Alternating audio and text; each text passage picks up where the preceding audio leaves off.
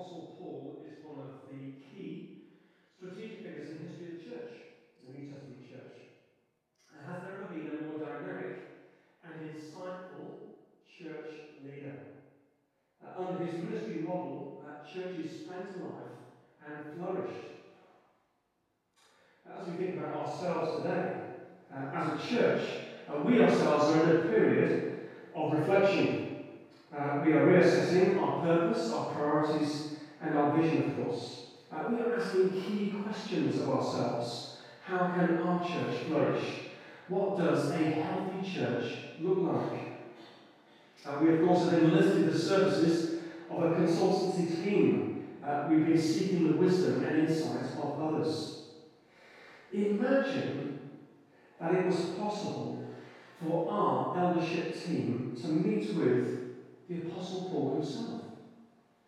Imagine that we were able to get his advice concerning our ministry. Well, the good news is that, in effect, we can. Because in Acts chapter 20, we have a record of Paul's parting advice to the elders, a leadership team at Ephesus. It's the only speech in Acts which is given to Christians. All the other speeches in Acts are evangelistic sermons to the unconverted. And in Acts 20, he's passing on to these elders from Ephesus the benefits of his wisdom and his insight. And he's doing this so that their church can not only survive, but thrive. If you like, it's his ministry training course for these elders. And we, when we read chapter 20, get to listen in. In effect, we are flies on the wall. Now, for those in Christian leadership, both in our church and beyond, this is a priceless opportunity to have the wisdom of Paul minister to our hearts and minds in our role as leaders. He has given us the priorities and principles of gospel-shaped leadership. And this also ministers to members of the congregations, as you are reminded of what a healthy gospel-shaped leadership looks like, you're more able to understand the rigours and the challenges that those in leadership face, and you're better placed to support them and to encourage them. And also at the same time, your understanding of a healthy, gospel-shaped church is sharpened. And therefore it feeds healthily into our life together as a church. So, before we pour over Paul's pearly wisdom, let's see how we came to convene this ministry training course. I'm having on the screen a map of Paul's third missionary journey. So, last week we were in Acts chapter 19, and of course, Paul was in Ephesus, there it is, on the Turkish coast. He spent 3 years there, we saw, and during that time there was great progress in the gospel. But also we saw there was mounting opposition, culminating in the riots at Ephesus. And now, in Acts chapter 20, after the riots, Paul leaves the city, and he heads northwest, and he enters into what is modern-day Europe, what is called Macedonia there. And he travels through Macedonia, encouraging and strengthening the Christians on his previous missionary journeys. Eventually, he ends up way down here in the Greek city of Corinth, where he stays for 3 months. And lo and behold, that's where he writes the letter to the Romans, which we've been studying for the month of most of this year. So he's sitting there in Corinth for 3 months, waiting for the winter to pass, because once that has passed, the sailing season resumes. And Paul is keen to get back to Jerusalem with the financial aid for the Jewish Christians there. And it seems he also wants to celebrate the Passover in the day of Pentecost in Jerusalem. However, the direct route from Corinth to this area here proves to be unwise. He learns that the Jewish plots take his life. And it seems they're planning to attack him during the voyage and probably finally dispose of his body overboard. And so he decides instead to trek back up overland through Macedonia and back into Asia. So that's what he does. And he's trekking along here along the coast. And he doesn't want to stop in Ephesus because he's very busy. He wants to get to Jerusalem. He's pressured by the deadline.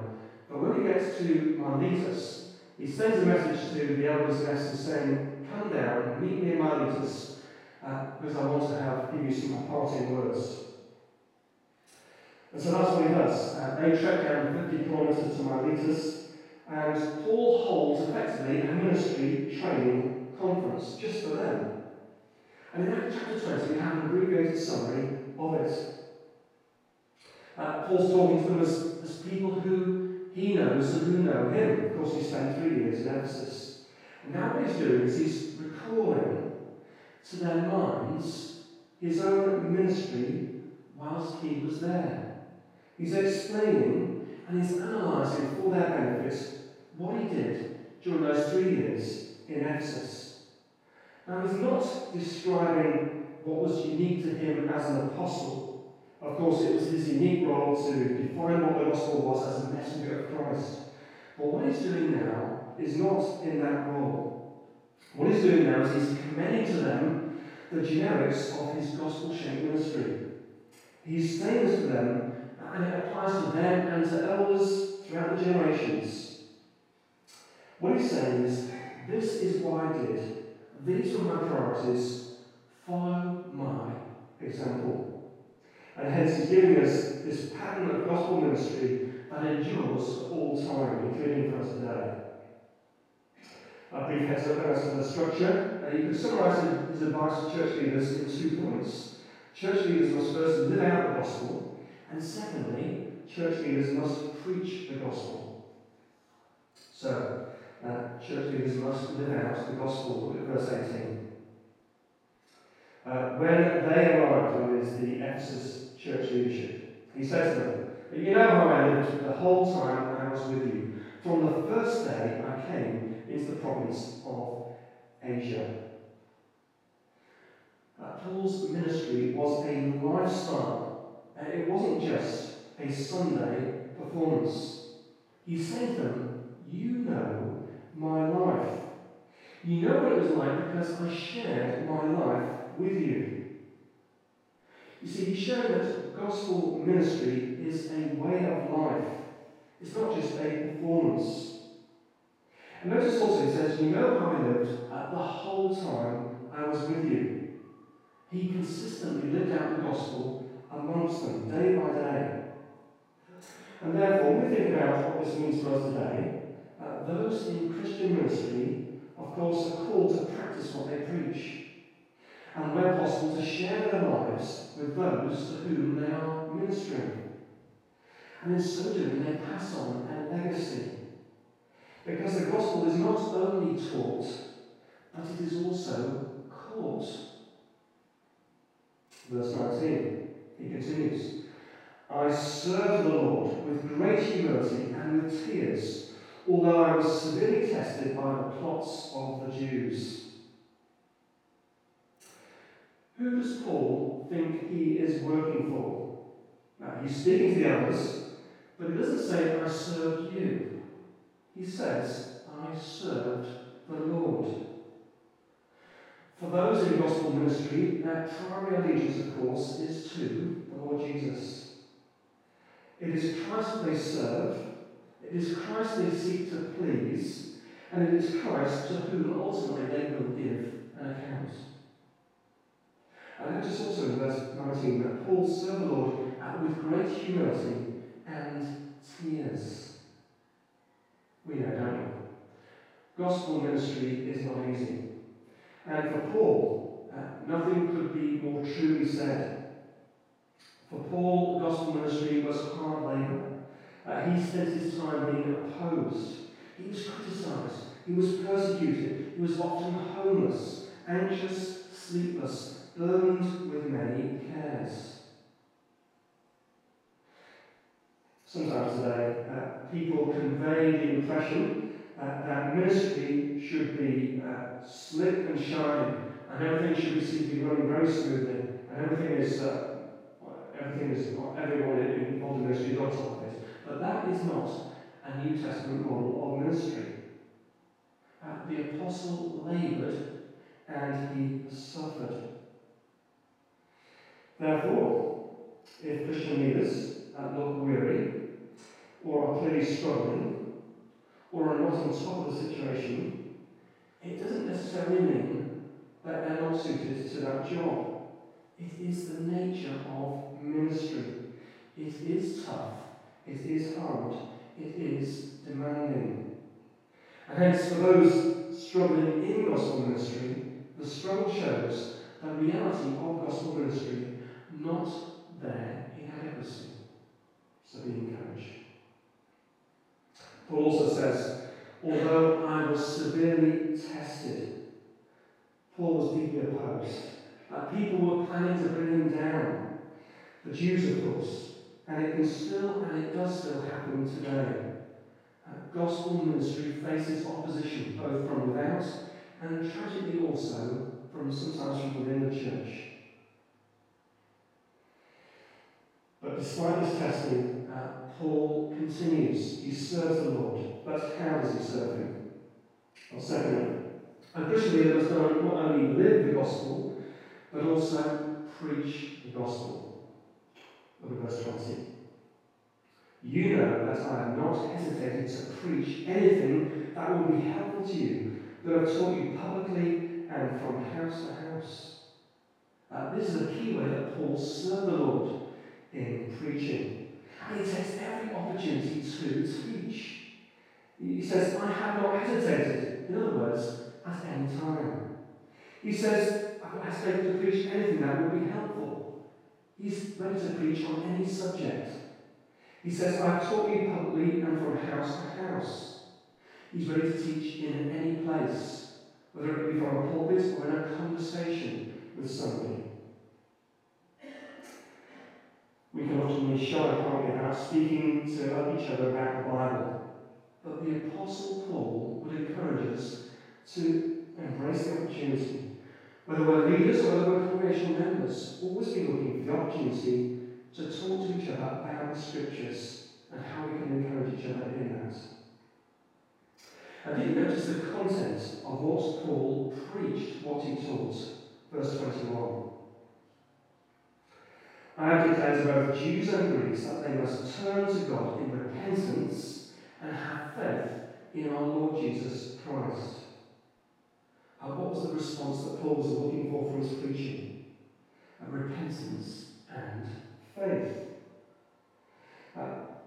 What does repentance and faith mean?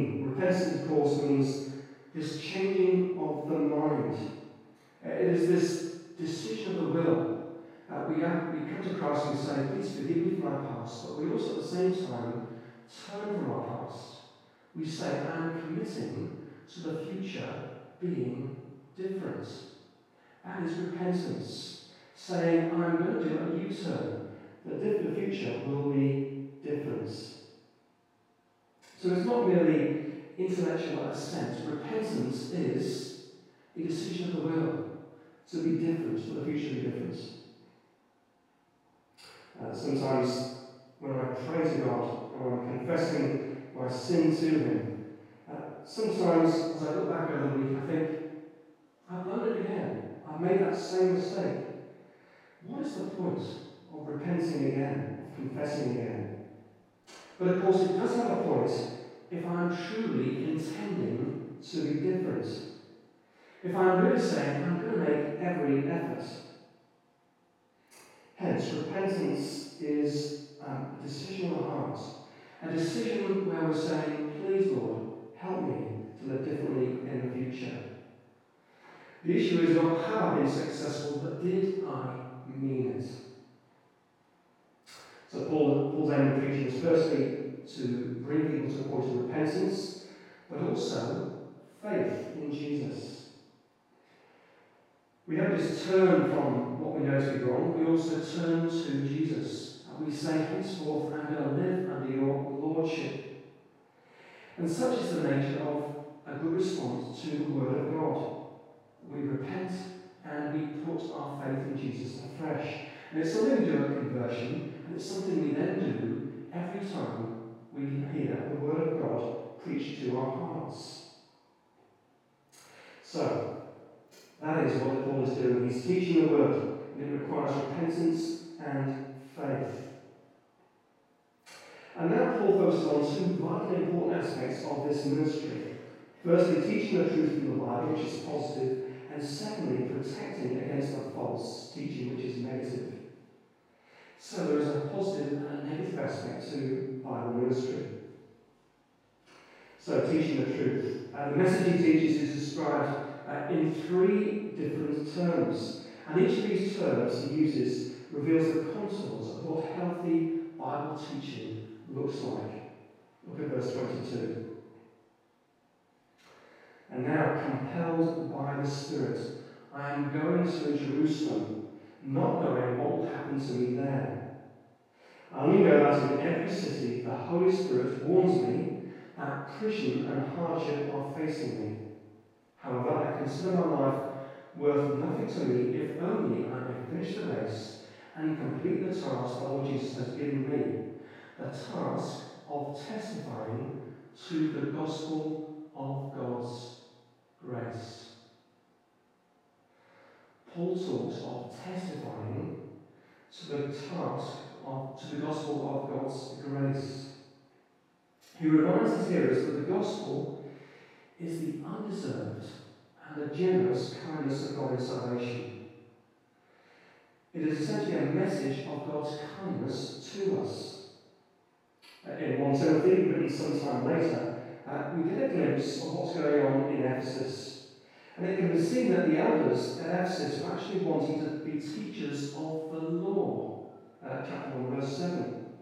And hence Paul proceeds to correct them in 1 Timothy that this false teaching, and reminds them that the gospel actually is all about mercy and grace. Maybe even at this meeting in Miletus, Paul could already see the tendency of these church elders to teach law and not grace. And that may explain why twice in Acts 20, Paul stresses that the gospel is all about God's grace. For us today, it raises the question, is that the gospel which we preach? Do we really teach the gospel of God's grace? Or do we inadvertently slip into a message of law and rules? Do we unintentionally slip into saying that it's all about the way we live? Of course, the gospel does shape the way we live, but the starting point is grace, not works.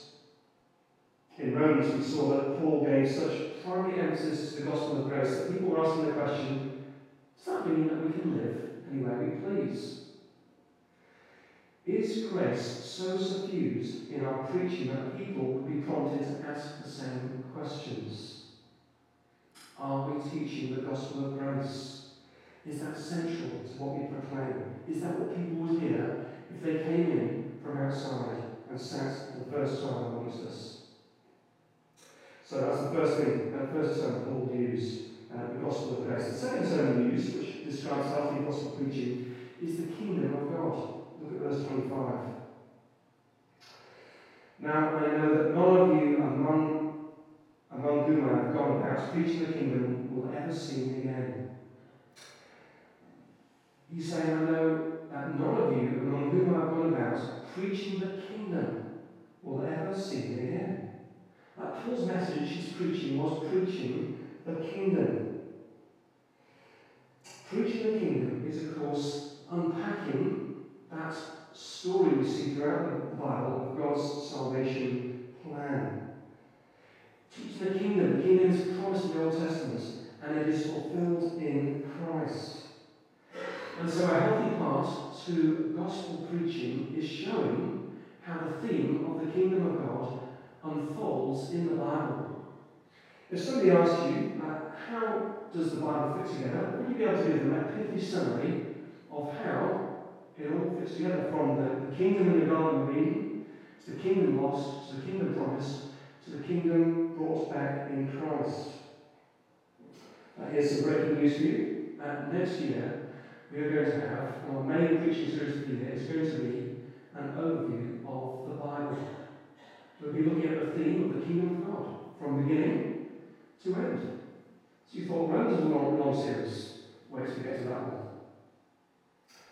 And the third way in which Paul describes healthy gospel preaching is, he says, the whole will of God. Look at verse 27. Therefore I declare to you today that I am innocent of the blood of all men, for I have not hesitated to proclaim to you the whole will of God. The whole will of God, what does it mean? The whole counsel of God, the whole teaching of the Bible, a balanced theological presentation. Not going light on any area of what the Bible teaches. Teaching God's judgments as well as his love. Teaching the tragedy of the reality of hell as well as the beauty of heaven. Paul taught the whole will of God. So he was teaching the gospel positively, but he was also teaching the gospel in a way that was protecting against false teaching. And embracing with a protective model of these Christian leaders, Paul presses into service at two biblical metaphors for Christian leaders, one of watchman and one of the shepherd. And both of these metaphors for Christian leaders help bring out the role of protecting the flock against false teachers. Firstly, in verse 26, Paul says, I am innocent of the blood of all men. To understand what Paul means by this, we need to look back to Ezekiel chapter 33. In Ezekiel 33, God commissions the prophet Ezekiel to be a watchman for the people of Israel. Now, as a watchman, he is to warn the people of impending danger. In the Old Testament times, the cities had high protective walls around them, and the people would go out of the city to tend their flocks and to their crops in the surrounding fields during the day. Now, the job of a watchman was to act as a lookout, and the watchman would position himself at the high point of the wall of the city. And if he saw a hostile army approaching the distance, he would sound the alarm. And when the alarm was sounded, all the people would run back into the safety of the city. And the gates would be closed, and they would be safe from the danger that was coming. And this was the job that God had given the prophet Ezekiel. He was a watchman for his people. And in Ezekiel 33, God says to him that if Ezekiel warns the people that he, God, is coming to destroy them in judgment, but they don't bother, and they don't believe or heed the message, then God will not hold Ezekiel accountable for their blood. It will not be his fault, because they didn't listen to him. But if God tells Ezekiel that he is coming in judgment, and Ezekiel doesn't warn the people, they will still be punished for their sins. But God will hold him accountable for their blood. And he will be saved, but he will be still guilty of their deaths. And it's incredibly strong language. And the Apostle Paul now takes up for himself the same theme here when he says that he has not hesitated to declare to them the whole will of God. Are we going out of time? Okay. And therefore he's innocent of their blood. The implication is this. If gospel leaders fail to proclaim the whole will of God, then we will be innocent of the blood of all people. If we are going to be selective with what the Bible teaches and fail to tell people the whole counsel of God, particularly the themes of God's judgment and hell, although we ourselves will survive, it's as if we will be guilty of their lives and their blood being on our head. So, not only are Christian leaders described as watchmen from Ezekiel 33, but also as shepherds from Ezekiel 34, and that's what we had read to us in our Old Testament reading. Look at verse 28. Keep watch over yourselves and all the flock of which the Holy Spirit has made your overseers. Be shepherds of the church of God, which he brought with his own blood. In the Old Testament, we see that the leaders of Israel failed. They did a lousy job. They didn't teach people about the kingdom of God. These teachers cared for themselves, not the people. And so in Ezekiel chapter 34, God promises to shepherd his people himself. He says he will save the sheep and then take care of them. And in verse 23 of Ezekiel 34, God reveals this. I will place over them one shepherd, my servant David, and he will tend them, and they will tend, and he will tend them and be their shepherd. Of course, it was Jesus who later took to himself this messianic title of the Good Shepherd. And of course, the Good Shepherd saves his sheep by laying down his life for his sheep. And now Christ entrusts the shepherding ministry to Christian human leaders. And it is a sobering responsibility. Verse 28 again says this: "Be shepherds of the church of God, which he bought with his own blood." God has bought the church at great personal cost with his own blood, the blood of Christ. And this means that the church is precious to God because of the price he paid. And that means that Christian leaders have a sovereign responsibility to care for the church of God as shepherds appointed to watch over the flock. And the question is, what damage could come to Christ's people? Well, verse 29. "I know that after I leave, savage wolves will come in among you, and will not spare the flock. Even from your own number, men will arise and distort the truth, in order to draw away disciples after them." Paul can see the future. He can see that false teachers will arise and will distort the truth and kill off and damage the flock. And so Paul says in verse 31 this: "So be on your guard. Remember that for 3 years I never stopped warning each of you night and day with tears." So as we close, what happened to the church at Ephesus? Well, today, the city of Ephesus lies in ruins. It's surrounded by minarets and moors. In modern-day Turkey, Christians account for less than 2% of the population. Sadly, a vibrant gospel-shaped ministry petered out over future generations.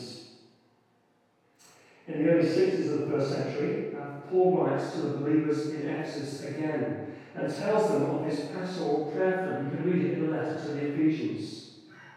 And in Ephesians, he prays for their knowledge of God. And he prays for a knowledge of his love and his power, and that their hope will be strengthened. He prays for a growing knowledge of the riches they have in Christ. And yet, some 20 or 30 years later after that, the Lord Jesus fires a warning shot across the bow of the church in Ephesus. Through the Apostle John, Christ addresses the church in Ephesus, and this is what he had to say in Revelation 2. "I know your deeds, your hard work, and your perseverance.